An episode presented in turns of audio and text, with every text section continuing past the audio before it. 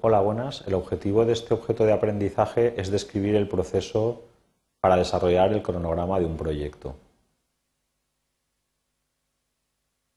Cuando nosotros planificamos un proyecto, normalmente tenemos que planificar básicamente tres aspectos.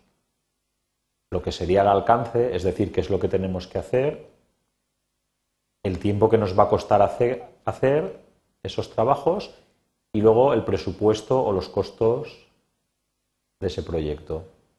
Cuando estamos hablando del cronograma de un proyecto, estamos en particular centrándonos en lo que sería la planificación temporal de nuestro proyecto. La planificación temporal consiste en realizar una serie de procesos de manera secuencial e iterativa.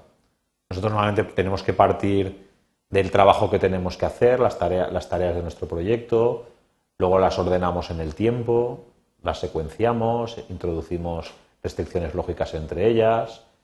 Para cada una de las tareas estimamos los recursos que se requieren para realizarla.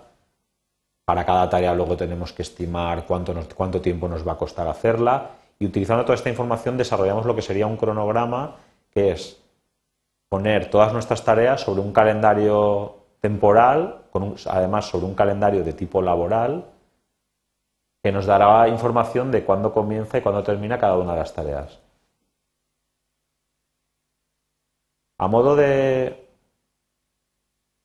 de resultado de lo que sería este proceso, obtenemos lo que, se lo que se conoce por un cronograma. Un cronograma no es más que pues, una serie de tareas donde nosotros vemos la duración de cada una de las tareas, la estimación que tenemos de ellas, tenemos fechas de comienzo, fechas de fin, tenemos relaciones de precedencia entre ellas y todo esto se pone, se muestra en un diagrama que se conoce como diagrama de Gantt, donde pues tenemos los diferentes hitos, tareas de nuestro proyecto, las relaciones entre ellas, qué tarea va después de qué tarea y globalmente sobre nuestro calendario laboral, que podemos ver que es laboral porque, por ejemplo, en este caso los fines de semana no se cuentan como horas de trabajo para realizar las tareas, Aparece desglosado todo nuestro proyecto que empieza en una fecha, finaliza en otra fecha.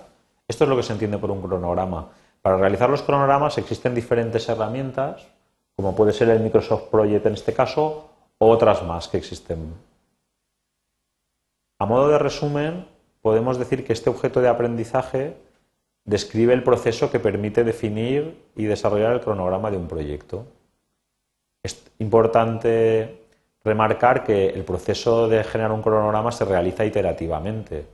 Normalmente en una primera iteración nosotros vamos definiendo nuestras tareas, asignando recursos, secuenciándolas y generamos una primera versión del cronograma. Pero normalmente esta primera versión del cronograma luego tenemos que repetirla varias veces hasta que conseguimos un cronograma relativamente preciso y es lo que denominaremos después línea base temporal de nuestro proyecto.